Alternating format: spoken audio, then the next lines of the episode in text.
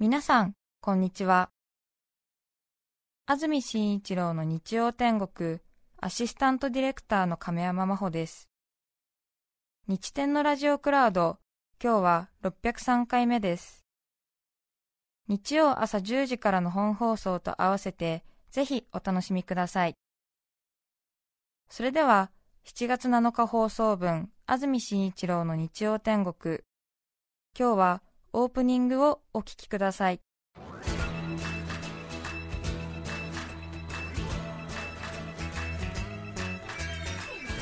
安住紳一郎の日曜天国。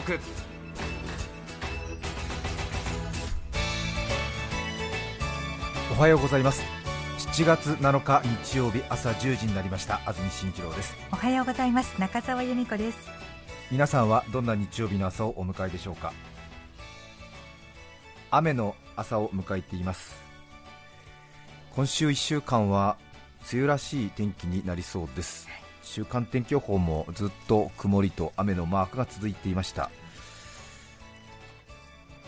今日は気温もそんなに上がらないようですね。今日の関東地方は雨が降ったり止んだり。雨が止むのは夜遅くになる見込みです。北寄りの風が吹くため気温は低く最高気温は東京で21度。横浜、千葉、熊谷、水戸で22度、宇都宮23度、前橋でも24度までということです。かなり気温は低めですね、もう今、スタジオに乗ります赤坂が20度ありますので、これ以上気温上がらずというところです。外に出かけるときは必ず上に羽織るものを持っていった方がいいですね。ちょっと厚手の上着があってもいいくらいですね。そうですねそして今日は雨、火曜、水曜、失礼月曜日も曇り、雨、朝と夜に小雨が降るところがありそうです。火曜、水曜と同じような天気が続きます。月曜、火曜、水曜と曇り、時々雨ということです。最高気温は25度から26度くらい、土曜日まで梅雨空が続く見込みです。七夕ということですけれども、うん。天の川っていうんですか、えー、見られないですよね。あんま天の川見ようと思ったこともあんまりないんですけれども、すみません、えー、そうですね。そうですね。七夕は何かなさる予定ありますか、皆さんは。あんまりね人のお願い事とか見ちゃいけないんですもんね。そうなんですかね。あれはやっぱり人の人としてはあんまり人のお願いは見るのはよくないですね、まあ、そうですかね。ただ目には入りますよね、はい知りたい感じあります。幼稚園児とか小学生とか書いてあるのは面白いですもんね、私は必ず見るんですよね。悪趣味ね。悪趣味。うん。大好物。大好物ですよね、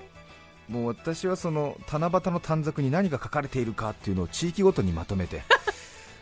何か社会の役に立ちたいっていうね 気持ちになってますからね。私がこれまで見てきた街角に飾られているお願い事の短冊の飾り、はい、なんていうのかちょっと分かんないんだけれどもあの短冊のぶら下がっている七夕ツリーみたいなもの。を見て面白かったのは2つですね、2箇所ですね、えー、っと九州だ、1つこれ前も、ね、話しましたけども、九州のなんだっけ？久留米、です。久留米の 駅で近くの保育園とか幼稚園児の皆さんたちがこう書いたっていうことなんですがやっぱり久留米ってとても明るい街じゃないですか。たくさんの、ね、芸能人が生まれるくらい華やかだし、ね、チェッカーズがいる松田聖子さんがいるっていうそういうようなところで吉田羊さんが出たところでもありますけれども、はい。まあ、人口に比してね大変その、まあ、華やかなというか目が明るいというかすごく楽しい街なんですけども。だからやっぱり幼稚園児たちがね書くねお願い事もふるってるっていうことでね、もうあの、ええ。ふるってるって日本語はちょっと違うのかな？大丈夫大丈夫です、えー、ふるってる？うん、ふるってるですか、うん、えー、もう個性爆発してるわけですよね、うん、特にね、えー、えー、久留米の6歳、7歳ぐらいの男の子のその、うん、個性の奔放さたるやということですよね、うん。びっくりしました、もう本当に。なんだっけもう本当すごかった。いっぱいなんかあって、でその保育園の先生たちの訂正とかをはるかに超えちゃった感じね。で私が一番見て驚いたのは東京のホテルになりたいっていうね。そういう男の子のお願い事があって。わーと思ったね、えー、ウルトラマンになりたいとかねそういうのもあったりしたんだよ、えー、あとね、なんだっけななんかびっくりしたんだよな。あともう一つおすすめなのはですね、東京丸の内。地下鉄の駅で多分読売新聞の本社につながっている駅だと思うんですけどもあの辺りはもう銀行の本社やら大手商社やら不動産会社やら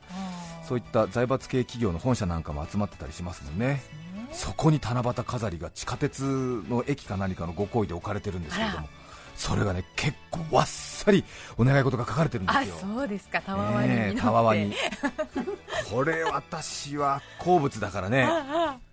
逃さないでしょう。6年ぐらい前かな。観察しに行きましたね、うん、当然ね書かれていることは勤め人たちの切なる願いでしたね。お勤めの人たちが主にやっぱり書いてる感じであそこはねもう本当にむしろ、うん、あのショッピングセンショッピングするような場所ではちょっとないので特に出口によってね違いますもんね、はあはあ、子供なんかのはあんまない感じないですもんね、うんうん、だからなんかすごく大人たちの切実な声がね書かれてましたけれどもね。ねそうですよね、まあ、皆さんも想像つくと思うんですけどもね、えー、転属願いみたいなのがそこに書かれてましたね、ざっと書いてありました、びっくりしました、私も、えー、これは何なの、目安箱なのかな？みたいな感じになっちゃったり、ね、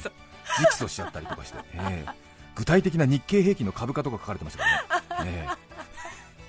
あとはもう何事も良い方向へ向かいますようにとか 人生充実しますようにとか全ての願いが叶いますようにとかそういうもうああいろいろな問題を抱えていらっしゃるんだなっていうようなね、えー、ポケットを叩いたら1万円が出てきますようにみたいな、そういうあ現実逃避型とかね、ファンタジー。ファンタジーの方に逃げちゃったりとかね、それからまあ具体的に明日も笑顔でここを通れますようにみたい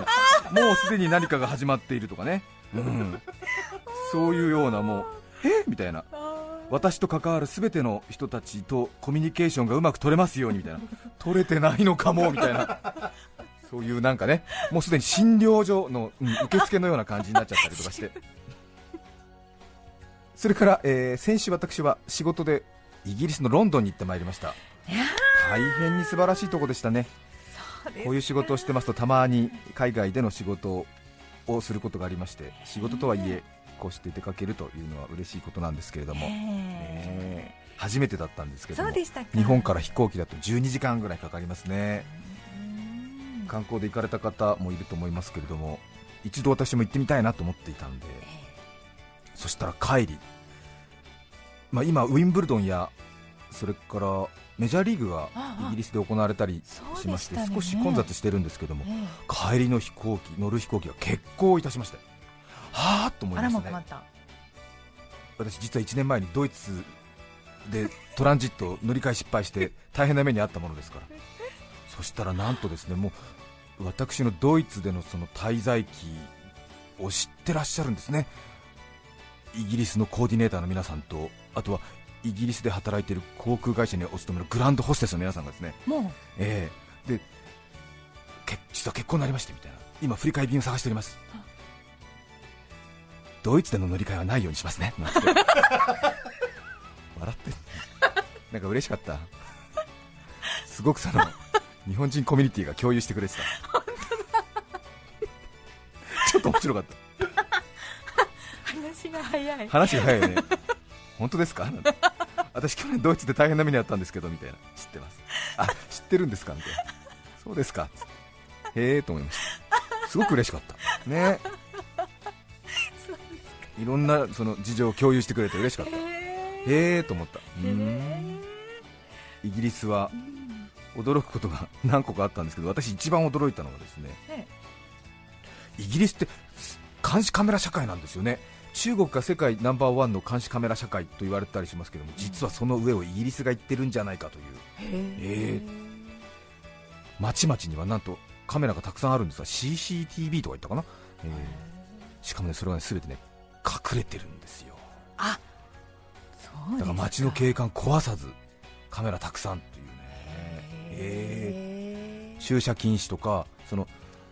街の中にこう郊外から車乗り入れるときには税金がかかるんですけども街の真ん中が混まないようにそういうのも全部その監視カメラで見ていてもし徴収漏れなんかがあったりとか駐車違反なんかしてたらもうすぐ監視カメラで後から請求が来るらしいですね。すごかった。びっくりしました、そんなことがあるんだと思いましたけどね、うん、あとは個人的に驚いたのはスーパーなんかでもらうプラスチックバッグですか、はい、スーパーの袋に必ず穴が開いてるんですよ。子供が窒息しないようにということで全部ねスーパーの袋に穴が開いてるんですよ、なので観光客なんかがあれですよね、ちょっとあの買ったんだけども溶けて食べないソフトクリームとかなんかこう入れがちですよね、ちょっと汁漏れしてる果物とかを、そうすると当然だらだらだらだらこぼれるというそういうね、惨事がそれはそれでなかなか大変な惨事であっちこっちでそれ見かけましたけども国が違うと全然違うななんて思いましたけどもね。大変いいところでした。あと蚊がいないんですね。びっくりしました。まだ寒いからじゃないですか？いや夏もねいないらしいんですよ、いないっていうと語弊がありますけども比較的涼しいところなのであんまり活発な活動する蚊がいないらしくて蚊に刺されることはほとんどないらしいなので外のバーベキューとかいつでもできるなんか喜んでましたねちょっと羨ましいですけどね、ね、ロンドン夏の平均気温は15度から25度くらいということのようですね。大変にいいところでした。ねあとはね赤い2階建てのバスハイデッカーっていうんですか、ねハイデッカーも走ってて、ね、私乗り物大好きだから、ちょっと空き時間があったんですけどもすぐあの無意味にねあのバスに乗りましたね、えー、2階席。2階席に一番前に座りますとね、本、え、当、ジェットコースターみたいな感じになりますもんね、えー、ザーンと見えましてね、日本と香港と一緒で左側通行ですもんね、えー、楽しかった、憧れだったんで、えー、そしたら楽しく乗ってたら、そのハイデッカー、2階建てバスがバーン、カシャンっつって事故に遭っちゃってね、え？ー、はあと思って。えー、あのなんていうの？ヨーロッパの中で左側通行ってイギリスだけだからヨーロッパの他の国から来た人たちが、まあ、右側と左側を車間違えちゃうってことはよくあるんだけれども、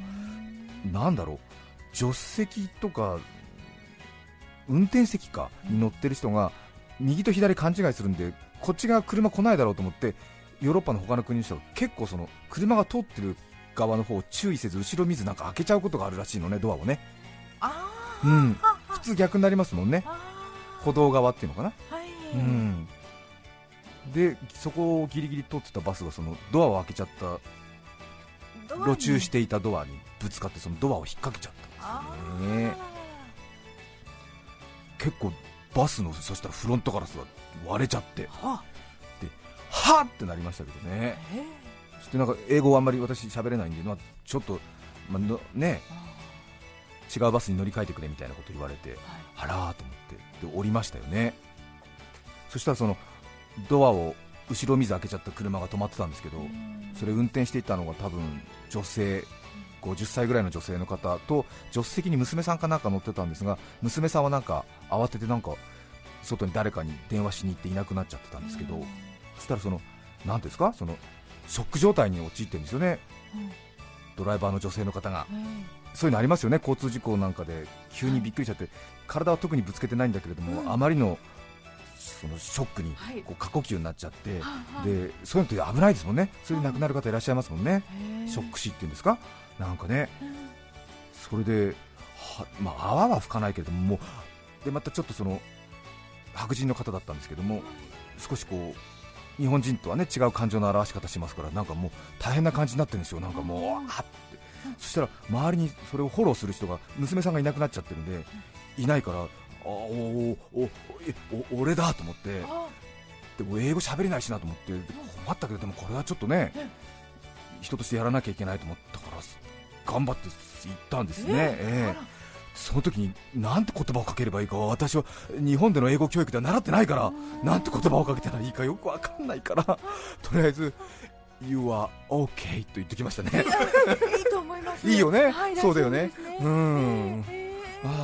はあと思ったから他にいなかった。から俺しかいないから、まあ、俺がやるしかないなと思ったけどねでもちょっとやっぱりねそういう時のなんかとっさの一言ってのは大事だなと思ってね、えー、でもう一生懸命考えたんですけどね。You are okay, you are okay でその後に、えー、You are not guilty 言ったんですね、えー、あなたは無罪だって言ったんですけど、えー、いいのかこれでみたいな。いいのかなみたいな。とりあえずいいのかなみたいな。あーと思って。うんだよね。えちょっと待ってギルってノットギルってえ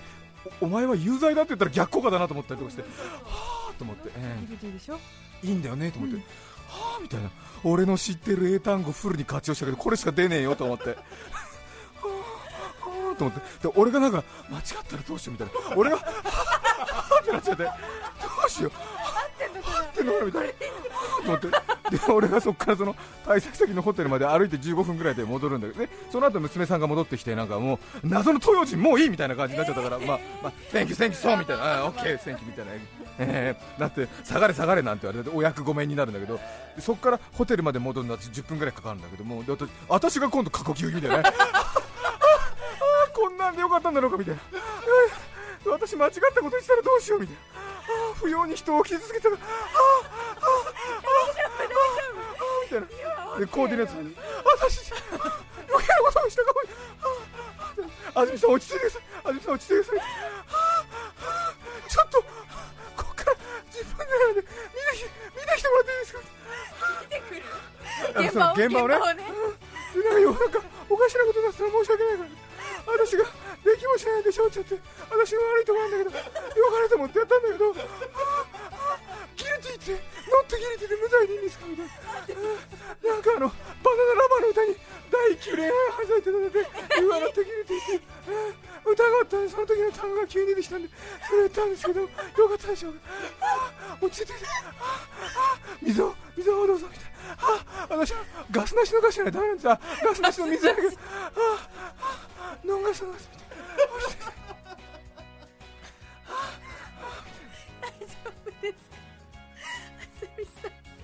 うんくだらないよねえーでもちょっと余計なことでして出しゃばっちゃいけないしねいやいや最最大限に良かったと思います。そうですか？ね見てないですけども、うん。う。ん。そしたらやっぱり監視カメラ社会ですパトカーがやっぱりすぐバーってきましたね。あ。そうですね。やっぱり監視カメラで見てるんでしょうね、すごかったですね。すいません。ちょっと興奮しちゃって。すいません。ちょっとあの興奮した時の再現やったらどんどんどんどんそれにこうなんかはは入り始めちゃって。またなってきちゃってすいません、えそれは事件でしたね。それが事件でしたね。えーで戻ってきたのが金曜日の夜だったんですけれどえもそうでしたか、過密だったんでしょうねきっとまた。そしたら金曜日に帰ってきましたら私が担当しているぴったんこカンカンの3時間スペシャルっていうのをやってましたものね。そうですよ、ええ。うん。そしたら番組冒頭から重大な発表が安住からあるなんて言ってそういうような番組の作りになってて私はそういうやり方はやめた方がいいって制作とはすごい話し合いを重ねたんですけども3時間スペシャルということもあってある程度のその最後まで見てもらうお客さんも欲しいというような狙いがあったんだとは思うんですけどでも最近はそういうやり方すると非常に信頼を失うことになるから長い目で見てうん得策じゃないっていうことは言ったんですけどもなかなかねまあいろいろ私一人の意見も通らないものだから、まあ、そういうことになってでも今私から大事なお知らせがあるなんて言ったら結局はその新番組が始まるとかオリンピックの番組を担当するっていうことを報告するっていう結論なんですけども、えでもねちょっと大体の人はあらみたいな最近ねちょっといろいろ春風亭昇太さんも結婚なさったりしてるから安住紳一郎もついにね。何かねそういうような結婚とかあるいは違う人生を選んだみたいな職業を会社を辞めるとかなんかそういうことになるんじゃないかみたいな風にねね。思いますよね。でね。私もだからうん良くないなと思ってねそれはあの大変お叱りもたくさんいただきましたし。あそうですか。良くないですよねやっぱりね。うん。なんか人の心をこうわざとねざわつかせてみたいなざわつかせてっていうかなんていうのかなこう。うんしかもね私はねこうやって放送局で情報を伝える側だからお知らせがあるって言ってなんかビジネス上の連絡みたいなのはそういうことやってると今度ね次本当に大事なことを伝えなきゃいけない時に皆さんがね耳を貸してくれなくなるからそういうのやめた方がいいみたいな話はしたんですけどまあそれはちょっとうちわの話で申し訳ないんですよね。そしたら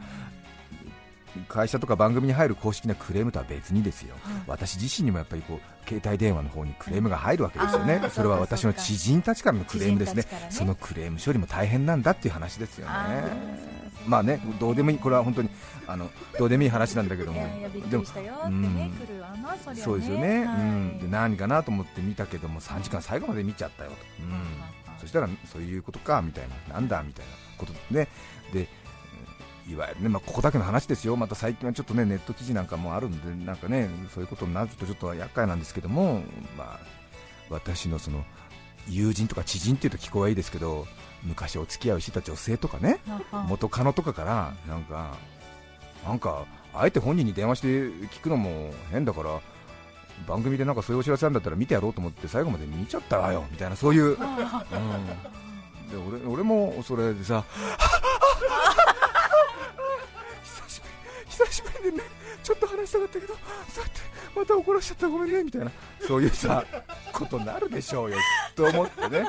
うん、これはほら、誰にも伝わらないからちょっと皆さんにお伝えしておこうかなと思ったんで、うですね、うんそうですねそうそううん想像できます、そうですよね、うんみたいな。そうね。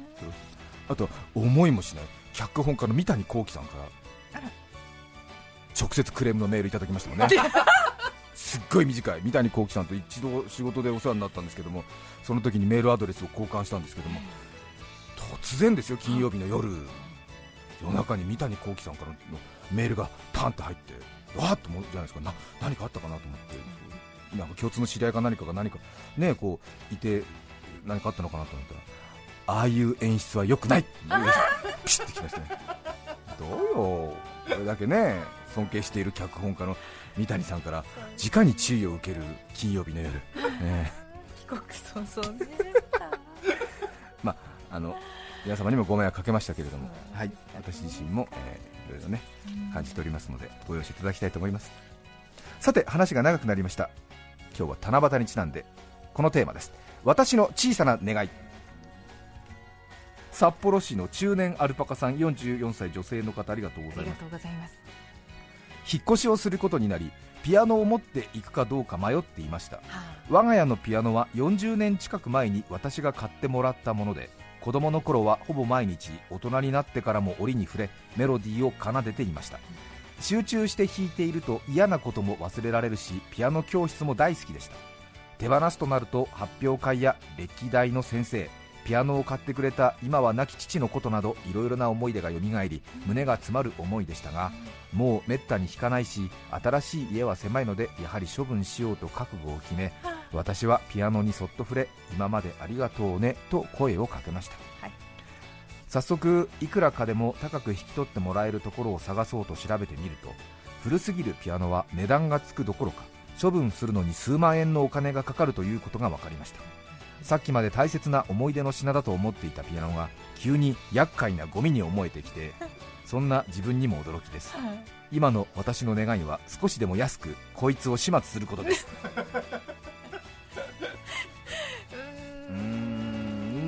はい、うん、44歳ピアノどうしようってすごい、同じわかりますね。そうですよね。くわかりますね。ピアノをねうん。手放すってのはちょっとねあのうん。簡単にはいかないんですよね。そうですよね。まあ思い出っていうか思いも。うん、思いもあり。あり。重量もあり。重量もあり、はい。実際さらにまあね売ることができずにゴミとして扱われてさらに、うん、お金かかるとなると急になんかまた気持ち変わるという、ね、ひどいよね。そうなんどうもありがとうなんて言って追い詰め現金なもので。常陸大宮市のアーモンドさん48歳男性の方ありがとうございます。私は週2回スポーツジムに通って格闘技系のエクササイズをしています。男性の人。えいつも顔なじみの10人くらいのメンバーでほとんど20代から40代の女性。レッスンが終わると女性たちはイエーイイエーイとハイタッチをしてレッスンをねぎらいます。そうね。そういうとこだよね きっとね。アラフィフのおじさんである私には誰一人としてハイタッチを求めてきません。昨今会社で女性へのセクハラが問題になっているので私から両手を挙げて女性へハイタッチを要求することはしません。もし女性からハイタッチを求められた時には相手に私の手汗を感じさせないようにとレッスン用のタオルとは別にミニタオルをこっそり準備していますまだ未使用のおしゃれなミニタオルで手汗を拭いみんなとハイタッチをしてみたい。私の小さな願いです。48歳の人。ねえ。叶うといいですね。叶うといいですね。確かに。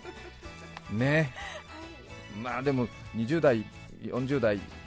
の女性たちばっかりのねスタジオに行くだけでもすごいですよね。そうですね。うん。ねすごい。ハイタッチができるように。ねはいお祈りを。皆さんからのメッセージをお待ちしています。メッセージの受付電話番号は零三三五八四零九五四。零三三五八四零九五四でお電話お受けします。ファックスの番号は零三五五六二零九五四。零三五五六二零九五四。E メールのアドレスは日天アットマーク tbs ドット co ドット jp です。抽選で5名の方に日天ノートを3名の方にはカルピスセットをプレゼント。さらにメッセージを紹介したすべての方にイラストレーター岡田茂雄さんの制作によるオリジナルポストカード「ザ・テレビじゃない」をお送りします。今日のテーマは私の小さな願い。皆さんからのメッセージお待ちしています。番組では皆さんから曲のリクエストも募集しています。ぜひメッセージには一緒にリクエスト曲も書いて送ってください。さてそれでは梅雨空が続きますので元気の出る一曲をお届けしましょう。栃木県佐野市松尾デラックスさん57歳男性からのリクエスト。ボーイズタウンギャング君の瞳に恋してる。7月7日放送分安住紳一郎の日曜天国。オープニングをお聞きいただきました。それでは今日はこの辺で失礼します。安住紳一郎の日曜天国。今日は七夕です笹の葉サラサラ血液ドロドロ。星に願いを寿司には醤油を TBS ラジオ905954さて来週7月14日のメッセージテーマは「スマホと私」ゲストは蘭の花研究家石井裕樹さんです。それでは来週も日曜朝10時 TBS ラジオでお会いしましょう。さようなら。安住紳一郎の TBS ラジオクラウド。これはあくまで試供品。皆まで語れぬラジオクラウド。ぜひ本放送を聞きなされ。954905